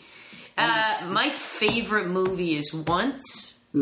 um Another big influence. It's oh my god! it costs less than a hundred thousand dollars to make. because it's a story, it's all about the story. and they shot stuff too. I love once. I love I love this movie the way it was shot. I love this movie called Rachel Getting Married Oh yeah, Rich because they Gateware's used great. the they used the music that they were playing as the soundtrack. yeah, and they had uh, Cam- di- diegetic. I think Yeah. that's what it's. Jonathan Demme shot it, and he actually then had also actors in the scene with video cameras that he could use that footage from. Oh, So he shot it in a way Yeah, where it's like. shit, I so then you would also you would see these camera people, but they would look like guests, and they would also use the the footage that the actual actors shot. And the same thing with Once, which I love. I think Once is so great, and I think it shows you if you have people who are just honest and true, they don't have to try to act. Watching people act is the worst thing. Watching good actors are invisible. yeah. So when you watch people, it's like, oh, they're acting. It's horrible. But you watch like once, and it's like a sweet story. Mm-hmm. You can connect to that. I love that they never came together at the end. Spoiler. Mm-hmm. Yeah, Is it too soon? Is it too forward. soon? No. How many years ago? In 06. Oh six. But watching that and watching how it's shot, where it's just like And also, I don't think that ruins the movie. I don't think that's what the movie's about. I don't No. think it's a will they, won't they. It's a movie about like people working together and interacting creatively Totally. and romantically. And And I love that she's married, mm-hmm. and you don't realize that you don't find out to the end. Till but then she's also still like, the way through the movie. "That's my life, yeah, good or bad. That's my life." And Yeah. that ending crane shot, I think, is Yep. the most expensive shot of the film. yeah. Like that, but all of that, and I think they had one or two time to get it. They had a short amount of time where they could get that shot. Yeah. But once is another one of the films that I cite as I love that. I love how it's shot. Mm-hmm. I love the story. I love the music. It's so very simple, and a lot of it was improvised. A lot of it was like when Yeah. we set a camera up. Oh yeah. Do you? Uh. So you. Um. You brought up when um he finds out that she's married. Yeah. Um. And this. And it's gorgeous. They're walking in I, the like uh coasts of Dublin, like So- just gorgeous shots. Gorgeous. and having these like intense like but with very like um just very few words conversations but still very intense and he's he not about asks the words. People. yeah and he asks how you say ocean in czech and she tells him it's like words. Yeah. and then he asks a couple other things, and then he says, "What's Czech for? Do you love him?" And she says, "Muye show," and uh, and so he says, "So muye Yeah. show," and she says, uh, "Muye tebe" or something. I'm butchering the pronunciation, but that's essentially doing what pretty she good, says. though. And she says, "Muye tebe," and he's like, "What?" What? And she just walks away, Yeah. and you never know what she said. She in the scene they didn't know what she was gonna say. She improvised that dialogue. Do you know what she says? No. You are who I love. No. No. no. And it was improvised. Glen Hansard, the no actor, idea. did not know No what idea. she said, but she knew what she said. And the fact that it's and what I love is because it's always there are things like that that are going to be there, Yeah. but you just don't act on them. Yep. And the fact Yeah. that she didn't Exactly. and that was it. It's, That's what I it's love. so it's realistic. It oh god, man, you I can talk about bigger, a forever. bigger if if that was bought by a bigger studio, I I don't know, but I would guess they'd be like they got to come together. You cannot leave that hanging, and to me, it's like that hanging thing is what makes it a great they film. they wanted to tell that story, not That's the the story, story. of uh, it's it's not a traditional quote unquote love story. right, right. Um, I will say I will recommend John Carney's newer film that came out this past year called Begin Again, um, and it is kind of like a studio version of that movie. Not in the most like strict of ways, Uh-huh. but there are a lot of like it's almost like a companion piece, but. If Glen Hansard and Markéta Irglová were played by fucking Mark Ruffalo and Keira Knightley and Adam Which Levine, what the pitch and like been. It would been exactly, like, can we get Ruffalo? that's what I'm saying. It's Yeah. like it's like a big picture, big American music Yeah, yeah, yeah. movie, and so it's still good on so many levels. I really liked it, but it's not once. Nothing will be. Nothing. I remember seeing that, and John Burka told me he's like, I went and saw it. He saw it at Century Landmark. Yeah. and he's like, you got to see this movie. And then I read the synopsis, and I was like, hmm. uh, because I felt like it didn't capture what it was. And then when I went and saw it, I remember the first maybe a minute. Mm-hmm. I was like, The first minute is incredible. It's just a really slow. and I went, "Yep." Yeah. Because I love that It's style of incredible. Uh-huh. filmmaking. And I was like, "Uh huh." And then the whole time, I'm just like, "I can't believe this." I was like, it, and so for I me, I can't imagine watching that movie from the place that you guys were working. Oh, it was just time. it was inspiring. We would see all these things and be like, it can be done. We'd hear about Joe Swanberg and it's like we know his name, Yeah. but also he shoots a ton of stuff. Uh-huh. And it's the mumblecore, which I'm like, okay, and I've seen I saw one of his films and it's like vi- it's visually I like it. It was like drinking buddies and Happy Not be- Christmas. yeah, before that, uh, Uh, it might have been. Ha- it was Happy Stairs. Christmas. Happy Christmas. Um, and I was like, it's not that it's like a great film, but Mm-hmm. what I like is that it's he keeps doing it and he's got something to say. Yeah. And it was like it was really interesting, and you could tell it's all improvised. You can tell. Wow. Uh, what improvisers and to make a good improvised film, the next step is you have to make it look like it's scripted.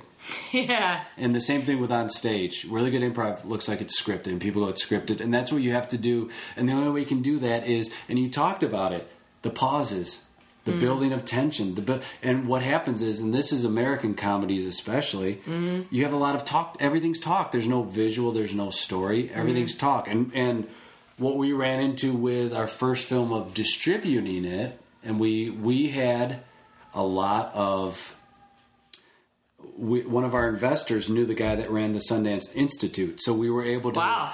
get it there. But then because we got it there, they didn't pick it up. But because we got to that point, they gave us a list of like uh, Sure. studio people. So we got it to we all, we went. Who's who do we want to do this? If we could have anybody, Fox Searchlight. Yeah, of course. So we got to we got to the yeah. Fox Searchlight. We got to the head of it. Once he goes Fox right. Searchlight. All of their films were like that's the films we like. This is a Fox film. Searchlight. I think my top ten movies, like seven or Fox eight of them, are Fox Searchlight. Not even kidding. the best. That's So like we- not an exaggeration. And we're like, that's the studio we want to work with. That's the studio we think this is film represents. So we got American Legacy to them, and he said, and this is another another lesson we learned. He goes, Lo- uh, loved it, character story, can't do anything with it. It's too uh, what he was saying. I forgot the words exactly, but he was saying basically it's an ensemble and there's no star. Which I go makes sense. Oh, wow. Can't can't put it. Okay, makes sense. And it was also like it wasn't targeted towards anything specific. Uh-huh. So we went all right. So then we shot Troubadour. We're like biggest industry in the country. Yeah. The two guys who I wrote it with are restaurant career servers who like what they do. They're not like trying to get anywhere. Mm-hmm. They would tell stories, and I'm like, this is not believable. They go, it is. We put Yeah. when we got Such it a specific such thing. a specific. We put it on an iPad. The film we downloaded it there. We engraved his name in it. Oh, we, We put headphones in it. We took the uh, iPad box and we put it on an iPad. We took the the Apple box. We put our logo over it. Very cool. And we say, we know you're in our, you know, and we've been in contact with them. And we're like, uh, because he said, yeah, let us know what else you're doing. Yeah. And we said, hey, and we This sent is it what to else him. we're doing, This is what else we're doing. We know, watch it on the plane, or this is how Yeah. it's supposed to be watched. We got it sent back, and it was, I can't take this because it's a legal thing. oh, it's like you're giving him a gift. It's like a gift. And we were like, ah. But we still got the screener to him, And it's another thing of like, okay, if you don't like that one, we're still, until you tell us no, We're gonna still- keep And making- we have the, con- like you you. said, the dropping name. Yeah. We have that connection. And it's going to keep doing that until either we get something or we do a thing on our own Yeah. or we start producing things we see people do. Cool. But it's the thing of like, don't take no for an answer. Find the people that you can depend on. Find the people that will say yes, and find the people that will take your idea and, like good improvisers, will make it better. Won't stray from the idea, but the ones that'll make that idea better. Yeah. And then go, great, I'm going to put it out there. I got to keep creating. Don't rely. Don't put all your eggs in that basket and be like, "This is the thing that we got to get famous for." And if Yeah. we don't, we're screwed. It's like that's one of things. And like the work, you know, the show Workaholics. You know those Yeah. dudes. So great.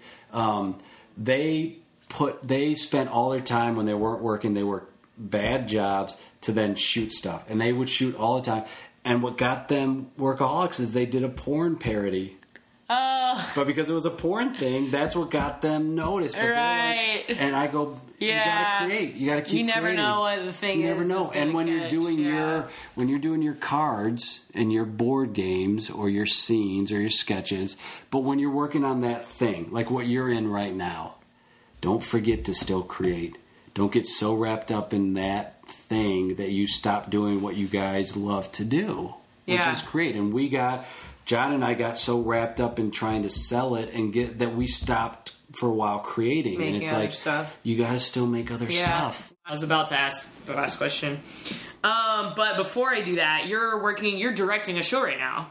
I am. It's a sketch show, and we've been working so hard on it. It's it's been a wonderful production. It's called Sibling Rivalry Presents Let's Not Fight.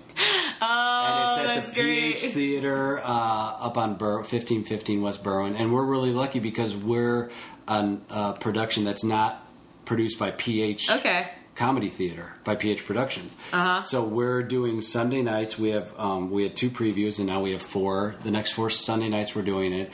And it, the group are two improv groups I was coaching separately.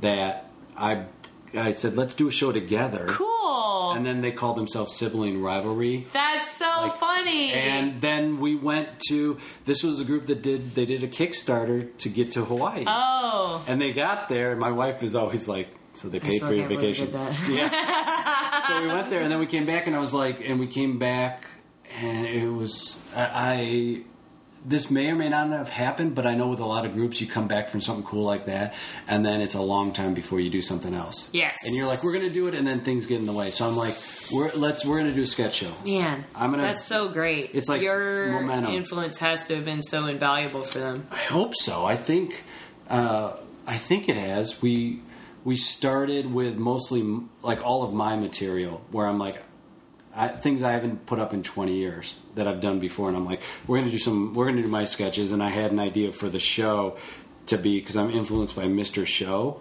Oh yeah, uh, sure. and I'm like, I want a show to be no blackouts, no outs to scenes. They things go into each other. Everything goes cool. and it starts at one place and the end of the show goes backwards and ends up at that first place That sounds so awesome. it's really cool and then but what happened during this process was great is they started writing things and then we started taking things out that I was putting in and started putting things they wrote in which is Cool. really good and they've worked so hard and it's a very fast show like you have to be off stage knowing where you're going to come in and so we spent what November through what is it now March about to be about April. April. So November, we started our first kind of rehearsal, and we Wow. rehearsed in like four-hour chunks. And that's another thing for groups is like spend more than two hours rehearsing. Yeah. So we rehearsed and rehearsed, and then we put this. Sh- we're gonna open it Sunday, and it opened Sunday, and it was like.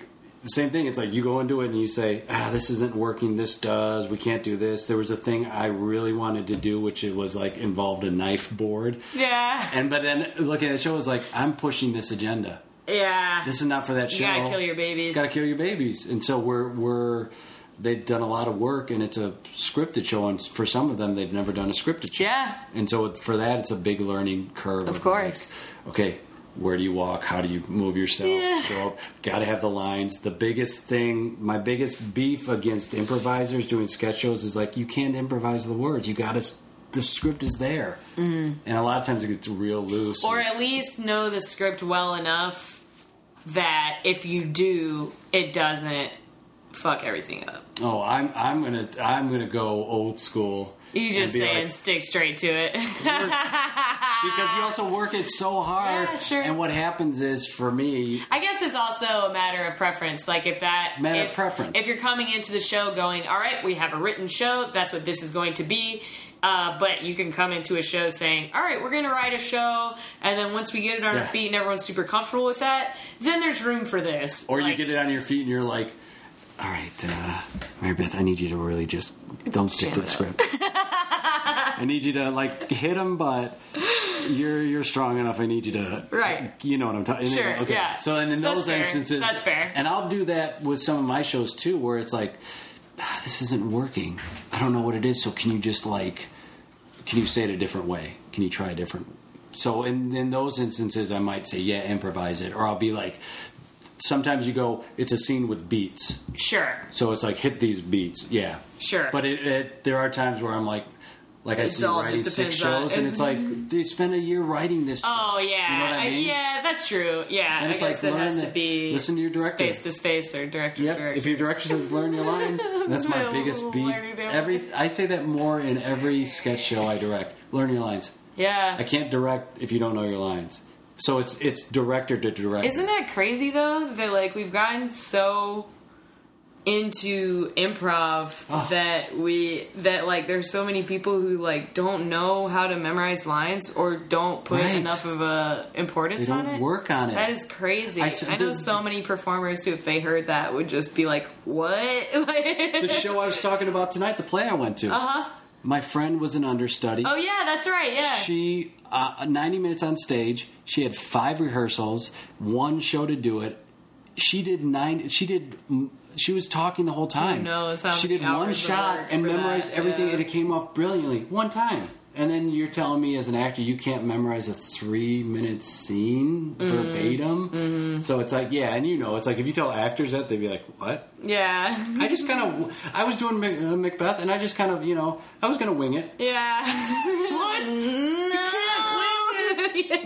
Don't stop winging it. cool. Yeah, I definitely wanted to give you a chance to uh, to speak to that. Uh, to wrap. Yeah, that's because we got hooked up too. Yeah, right. Exactly. I gotta, I gotta actually make good on that, and I'll um, plug it in the intro too. Yeah. Definitely want you guys to, because it sounds awesome. That's what a cool like origin for that So being where it started from. And they've worked so hard at it. Like these these folks have put so much time and work into it. cool. And it shows and they're so talented. They're so talented as performers. Good. Uh, and then we have people like John Campbell who set this up. Johnny Campbell. Oh, sweet Johnny. John's the best. I so yeah, him. it's like surround yourself with good people. I love you him. know? Yeah, yeah. So, um, as a, I know we've talked about this, but as an, a little button, uh, w- speak to me, uh, speak to the, um, how, what kind of influence your love of, uh, improv and filmmaking has had on your life, both creatively and, uh, in general. Well, I love doing improv shows on stage. There's nothing that beats that as far as the feeling of a live audience. But what improv and film has allowed me to do is expand the what's possible with doing it. For so long, it was like let's do it on stage, and then it, it took people like Christopher Guest Yeah. uh, and other, you know, again, I'm not And Larry David, and Larry kind of, David, yeah, and yeah. Mm-hmm. even probably before that, you know. And it's a thing where I'm not as versed in film. I'm sure there are film people that can be like, "Well, they used improv," and- Yeah, yeah. But it's allowed that to expand. And it's also allowed me to show and be proud of something. I go, "That was improvised." Yeah. Instead of you had to be there, which also then has helped me with writing for sure, writing. But a lot of improv you do on a stage, and it's like ah, I couldn't explain it. You had to be there. It wouldn't make sense Sure. now. Now it puts improv in a context. So you go that thing right there, all improvised. Cool. And you go, and then you want to show people. Yeah. And for me, I look at I, my life is. I think improv is a way of life, and now it's like, how can we expand? Yeah, I mean, we've talked about that already. How can we expand- your people, people say yes. It's just say yes, and I go now. How? And here's what I think. How can I improvise with a friend of mine in Los Angeles? Can we set up a screen on stage that's life size, and him and I are improvising in two different cities? right. Can that is that where improv goes? Uh-huh. Can I have be drinking a, a, a drink of water and hand him one, and he has And that he same and something takes else it. up. Oh, yeah, So for me, it's so like it expands of like what can we do with media because everything's becoming digital and everything's becoming uh, you can carry it in your pocket. So for ah. me, it's like it's it's opened up that excitement. Continue thinking about ways. To Yeah, the creativity of like we can do anything. And to me that goes back to like my love of improv, but now it's like, well this is what shaped my life. It's turned into this. It's turned into like how can we do things in other media? Yeah, of course. Which is exciting as a creator. of, like, how is it not? yeah. When you thought that. Yeah, it's so funny that it goes back. It all goes back to like, "Ugh, I don't want to just put this up at one other theater. Right? It's like and now it's like, wait a minute, I don't have to don't put have this do up it. at a theater. and maybe I'll show it at the theater. Yeah. Maybe I'll show it there. But yeah. Yeah. the thought of like another poster in a town of all of this, in a wonderfully saturated town of improv. Mm-hmm. Why are people going to see my show? It's not because of a poster. because they're gonna Yeah. they're friends. Very- yeah. And if it's good, Yeah. maybe. But it's like I can spend my effort rehearsing an improv show, or I can spend it working on a film, and I can then bring people on and go. It's not I'm. I'm abs- I need a. I'm asking Mike Kaczynski and Bill Baylor and those guys. Um, yeah, please be and, and John Burke. and- Giving your time and your energy. but and it's also giving them something. Yeah. goes back to that where it's like they now have something they can watch and show, Yeah. and you've given them something. So it, it's it's a relationship. It's very it's very much you rely on other people. I love that. Thank you so much for doing this. Oh my God, This you're the has best. been A real joy. Right? This Yeah. is so great. Thanks for having me. Of course. Uh, the thing I say at every episode is that Jay, I love you, and I mean that. Oh, I love you. I mean that. yes. You can't hear that enough. We did it. Yeah, that's We why did it. I, that's what I. Uh, that's how I feel. So I like making sure everyone knows that's how I feel. We had a couple losses this year in improv in the past couple of years, and it's like it's sad that you see people express that on Facebook. Yeah, and Not have a chance to say it to people, and I'm like, you know, that's what I think makes the world a better place. Is like letting people know they're appreciated before you go, oh, and a I big should deal. have I should this. have. It's like tell people to their face. I am a big proponent of that too, so I'm glad you are as well. Oh, Thank you so much. Thanks for this was having me. great. Flaming red, flaming red, flaming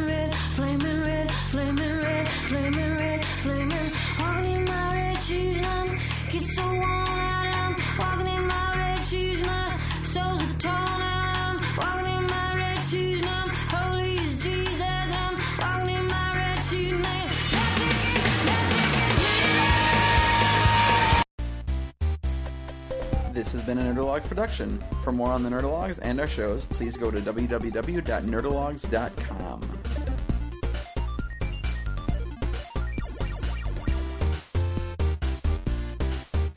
Thank you, all, thank you. All. I am GrabBot23548X.